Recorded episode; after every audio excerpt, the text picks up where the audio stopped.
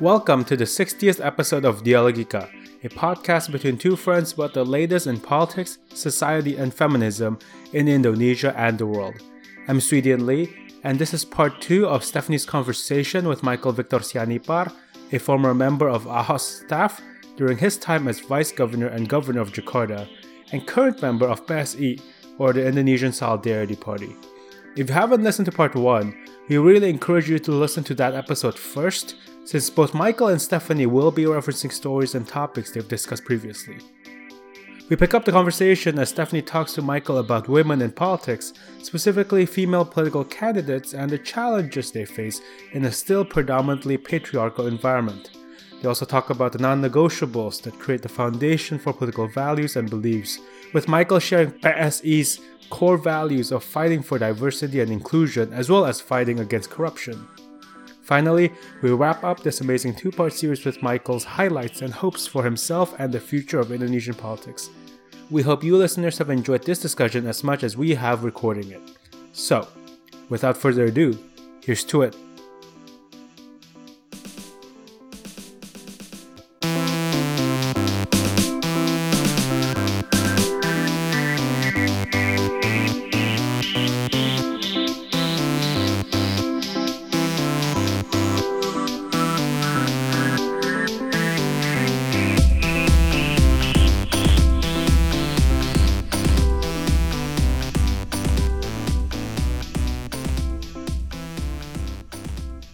I think a lot of young people in Indonesia, be, be it they coming from rich family or privileged family or not, but I do believe that a lot of young people have a good heart. They want to do something for other people. Mm-hmm. And I see this from my friends as well. But they always feel like they're just not good enough just yet. Mm-hmm. Oh, I haven't done this. I haven't done graduate school. I think politics is too early for me. I don't have the money. I don't have this, that. Yeah. So they, so they're very, uh, wary of making decisions or just plunging into politics. But if they are given the opportunities and if they know that you don't have to have everything set to start, I, I'm, I'm sure a lot, a lot more people would be willing to enter politics at an earlier age. hmm Especially given that in Indonesia, other candidates are not exactly running based on credentials or uh, accomplishments. Yes. I have a friend who had an MBA from Kellogg, Northwestern University. hmm She, she worked for uh, one of the best consulting companies in the world for three years. Mhm. She's also has a she has a good heart, so she thought of entering government someday. But when I tried to convince her to uh, run for office, the answer she gave me is, "Well, I don't think I'm ready. Yeah. I don't think I have enough qualification, enough experience." And I told her, "Look, I was 21 years old when I ran for office. I was 21 when I started working for Ahok, for the Jakarta Vice Governor and Governor back in the city hall days. I didn't have MBA or any professional working experience, but I, as you can, well, if you see what I do, I, I, I do believe I have done some things, things. that make it, yeah, good things that make, make a difference. Yes. hmm So, so this friend who I think should be more than ready compared to 99.9% other individuals in Indonesia still feel that she is not qualified enough. I mean, do you also partly think that this is a woman thing? Like, I feel like sometimes women feel like they need to be really qualified. Um, maybe, uh, but, but, but I think that also applies to, Men. to men. Yes. A lot of men Yeah. that I talk with also share that concern. So it's not just women, but maybe more so for women. I'm not quite sure. hmm But, but I, I think it's, uh, it applies generally. Because also, I think PSI has a, a lot of their key figures in the party are women. Yes. Um, for for the female candidates in the party for women candidates uh, they also voiced a concern they felt like Mm-hmm. running for office being a mother being a wife is a lot more difficult if they want to campaign they can't really go out until late at night Yeah. because they just have to be home. So so there's also that pressure which i sympathize. And how has um the party helped with that? well we told them that yeah it's something that needs to be sorted out in the family. I mean you're you, you gotta talk with your husband maybe with your kids too that you're running for office. Hmm because the best support system that you can have is not the party but it goes back to your family. Yeah. i mean you, you can't run for office unless the family uh, is supportive of that. Because partly it's like a whole like societal thing, right? I think especially in Indonesia, yes women feel like a lot of pressure to be the perfect mom and wife as well, in addition right. to whatever professional careers they have. Yes. But what I did tell them as well is our role as the political party is to support you. Mm-hmm. So uh, we know it's hard. It's not going to be easy, but when it comes to the knowledge that you need to run for a campaign, how to run a campaign, maybe even some financing, we, we can also help fundraise for that, but not, not all those, because those are hard questions that can't be easily answered. Mm-hmm. And we're, we're just a new young party, but we will try our best to support you in, uh, mm-hmm. making the decision to enter politics. We want to be meritocratic in the sense that we right. want to implement policies that, uh, have, have not just uh, support women's rights, but are written by women as well. Right. Um, that's that's why we, why we encourage women to enter politics and make policies for themselves too. For sure.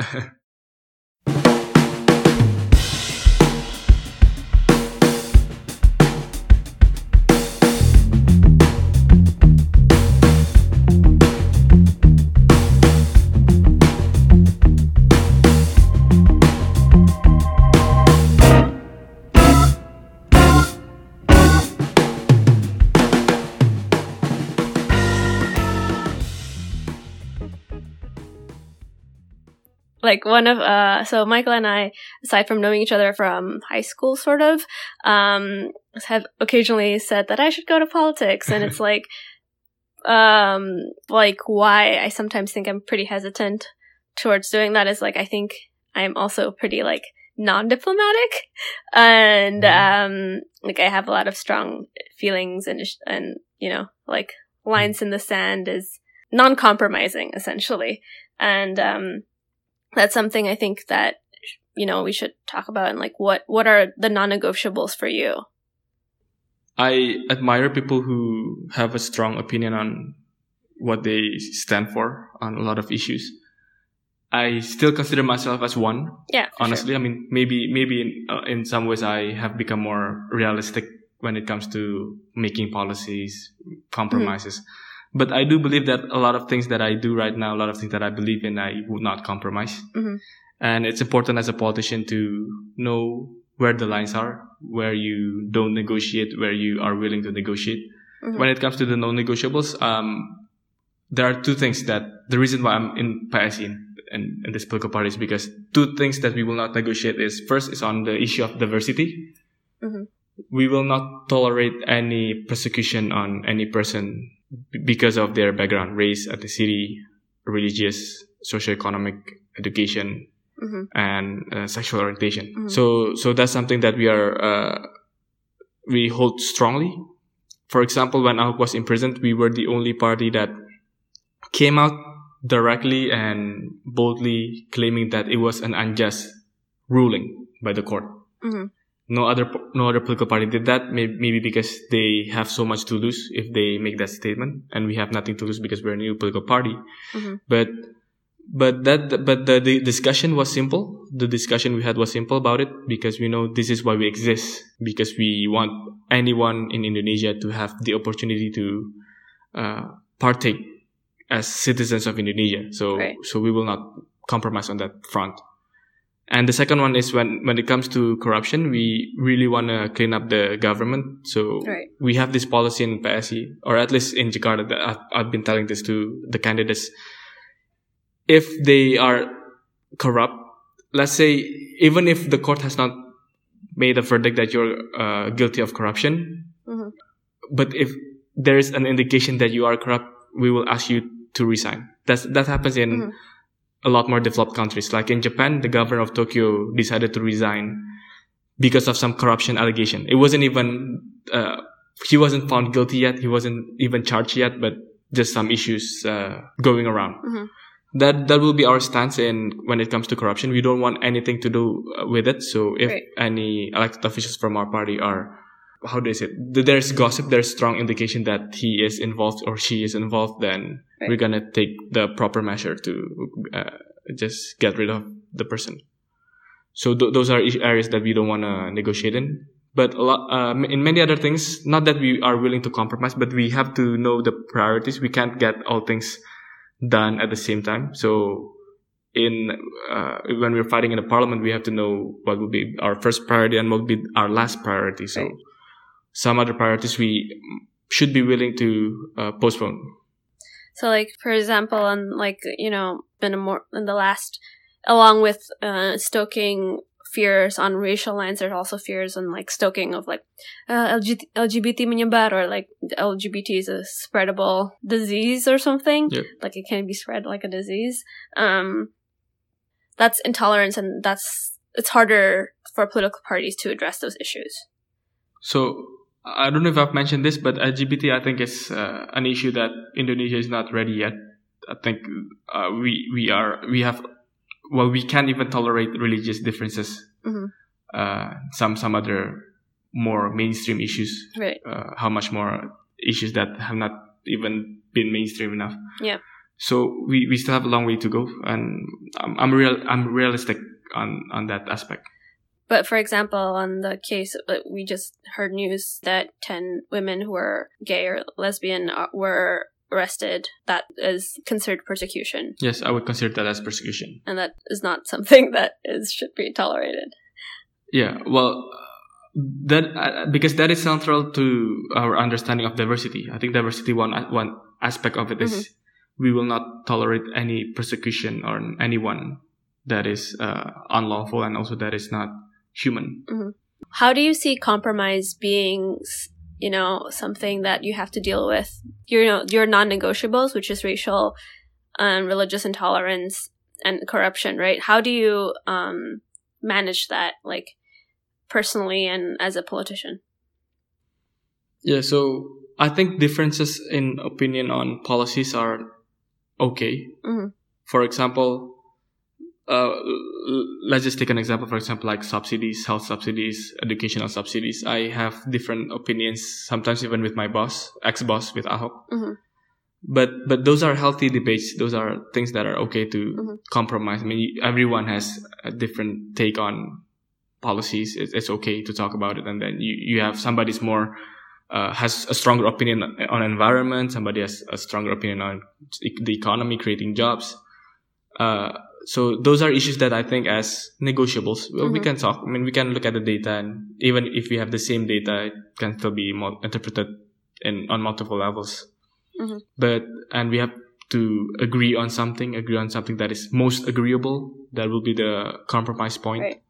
which I'm fine with it. That's the, just the process in any democracy, uh, including in Indonesia. And I think what's interesting about Indonesian politics, why I feel like it's generally like, for example, we have a mutual friend, Surya. Um, like we are so different politically, and I think even you and I are like politically pretty different. But on an Indonesian political scale, like we're pretty similar because like there's I think just so few people who really want who care deeply about policy that it's just like who wants to actually improve things versus who don't like um yeah. it's like also very safe to talk to cab drivers and it's like that's one thing i think my western friends find like surprising that like politics is a very safe topic to discuss with everybody because it's like Yeah. most parties are not really generally divided along political ideological lines it's like politics in the relational sense in a way right Mm.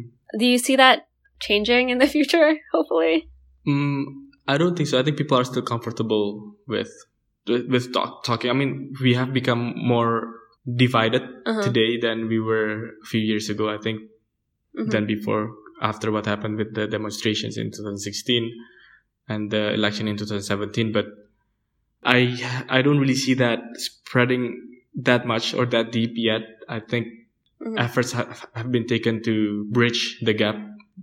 And for example, the governor that I'm supporting right now in West Nusa Tenggara is actually a PKS governor. Mhm. So that came as a surprise to even my friends because how could somebody who worked for Ahok is now dealing with PKS politicians? Mhm. But then I told my friends, well, I look at Nusa Tenggara Barat and I see it's a, still a poor province. It's underdeveloped and it just has been hit by earthquake.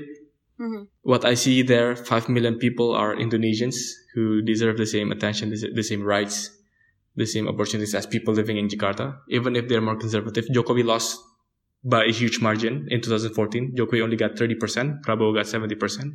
right It's a conservative society. uh, West Nusa Tenggara. Mhm. And the governor right now is from PKS. But as long as he's work, willing to work with me, he's open to have a Chinese Christian working in his office. That's good enough for me. As long as Mhm. we have the same concern to develop the province and then just making sure that uh, people there can cope with the earthquake uh, aftermath. Right. So, so at- attempts like these are being made, and that's what makes me hopeful. Unless we stop, we stop communicating, or we, we just don't want to talk with people from the other uh, uh, background or or political opinion. I think that that is when things will get worse.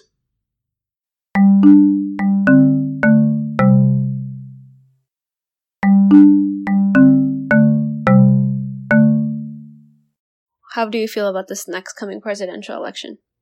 I'm not really excited. I mean, honestly, I, don't really think that much on. I would say I don't really care that much on of national politics right now. I'm more Right. excited on what's happening in the provinces, in the local levels. Regional politics. I'm sure Joko is going to be elected again, Mhm. uh, but I don't know how his second term is going to be different from the first term. Right. But I think he's still moving on the relatively right direction, so I'm, I support him. I support him completely, Mhm. but not as excitedly as I was five years ago. Who would have been your uh, ideal vice presidential pick I besides Ahok? this this might not be yeah this might not be politically correct to say this now, but Mhm. I think when Jokowi picked a vice president back then, Mm-hmm. uh, one of the criteria that he used is to find a Muslim person, Right. which is okay.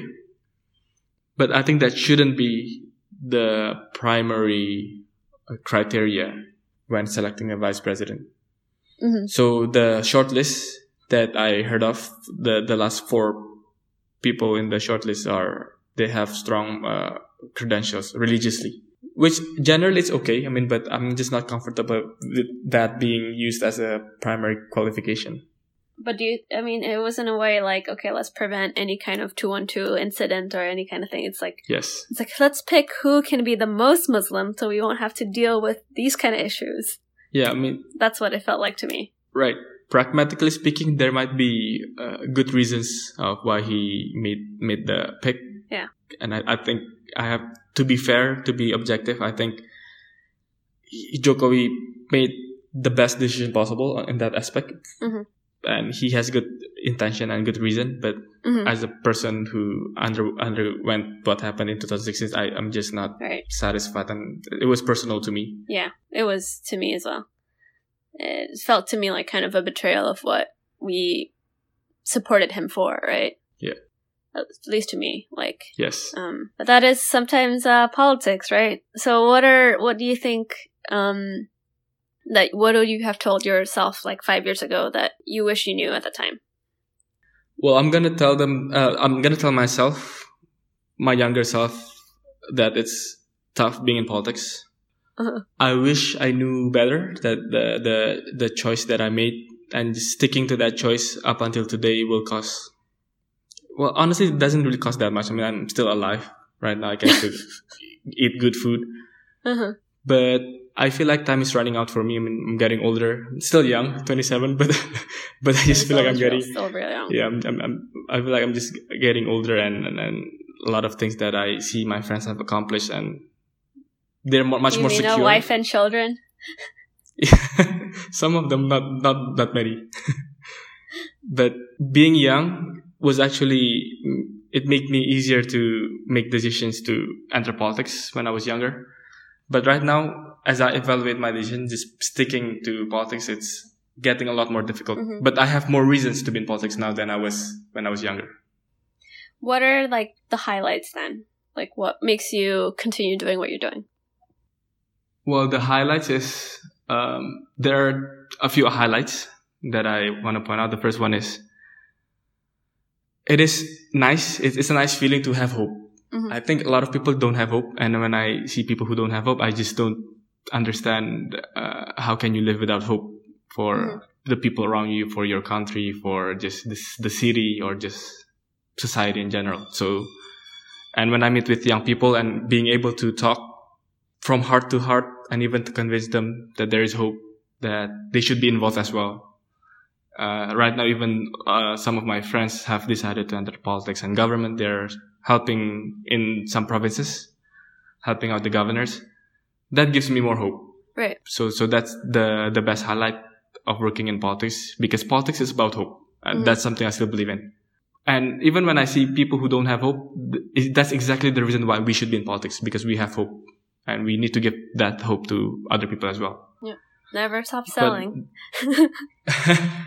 yeah, and the the other highlight is uh, when I know that what I do can change people's lives. so, what do you do when you are depressed about situations? So when I'm depressed, uh, I always remind myself of why I'm here. Uh-huh. Uh, that's why the story about me going to the slum is important. That that's a defining that defines my identity right now. Mhm. Whenever I feel down, whenever I feel depressed, I would go to the slum. I would just sometimes I would even visit the same slum that I went to that first time, and just standing and staring at the river, Mhm. and and I hope that I won't see sights like that anymore. I, I, not that, that anything is wrong with people, children swimming in the river, but Well, in Jakarta's just- river, it's pretty toxic, so skin diseases. Yeah, well, but yes, but they look very fun. They they were having fun swimming in the river. Yes, but yeah, I mean, I hope they they won't swim in the river anymore. But Well, it was super great having you. It's been really, I think we have a lot of guests come on, and it's usually more from the activist space, so it's nice to hear a different voice who can, who works on, on these issues on the ground. And I just want to really thank you for your time. And how can people find you or find PSI, and what would be the best way to do that? yeah, well, thanks for your time as well. I mean, it's an uh, uh, a joy uh, to share with you guys, with uh, you staff as well. Um, if you guys wanna know about PSI more, you can go to our website. It's uh, psi.id. And we also have social media presence. I personally don't use social media right now. I'm trying to to cut off all the noise. Just wanna have some peace. Mhm. I think as a politician, I should still be involved in social media, but not right now. I've, I've been off for eight months. so you don't want new Instagram or Facebook followers or Twitter followers? That's not a, this is not a spiel for that.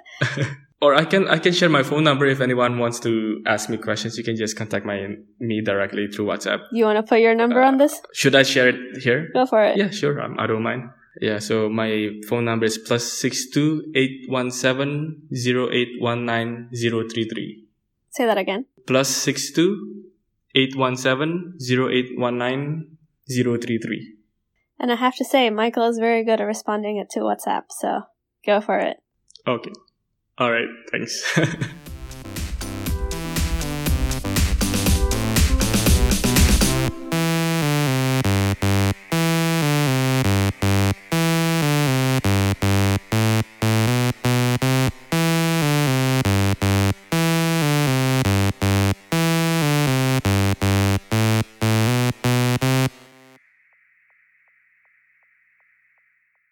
Thank you so much for listening to this episode. You can find more information and resources of whatever we talked about on our website, dialogika.id. Music credits to John Dealey, Lee Roosevelt, and of course, Broke for Free. If you like what you hear and want to support us, please review our podcast on the Apple Podcast app or whatever app you use to listen to your podcast. And please share our podcast with your friends. It's the best way to spread the word about Dialogika. If you want to get more involved, we'd love to hear from you. Our email is dialogicapodcast at gmail.com or just shoot us a message on our Facebook page. You can also find us on Instagram, YouTube, SoundCloud, and our Twitter. Please follow us on these various platforms. Our Twitter handle is at Dialogika Also, follow me on Twitter. It's Steph Tangk. That's S T E P H T A N G K. Thank you again and see you guys next time. Bye!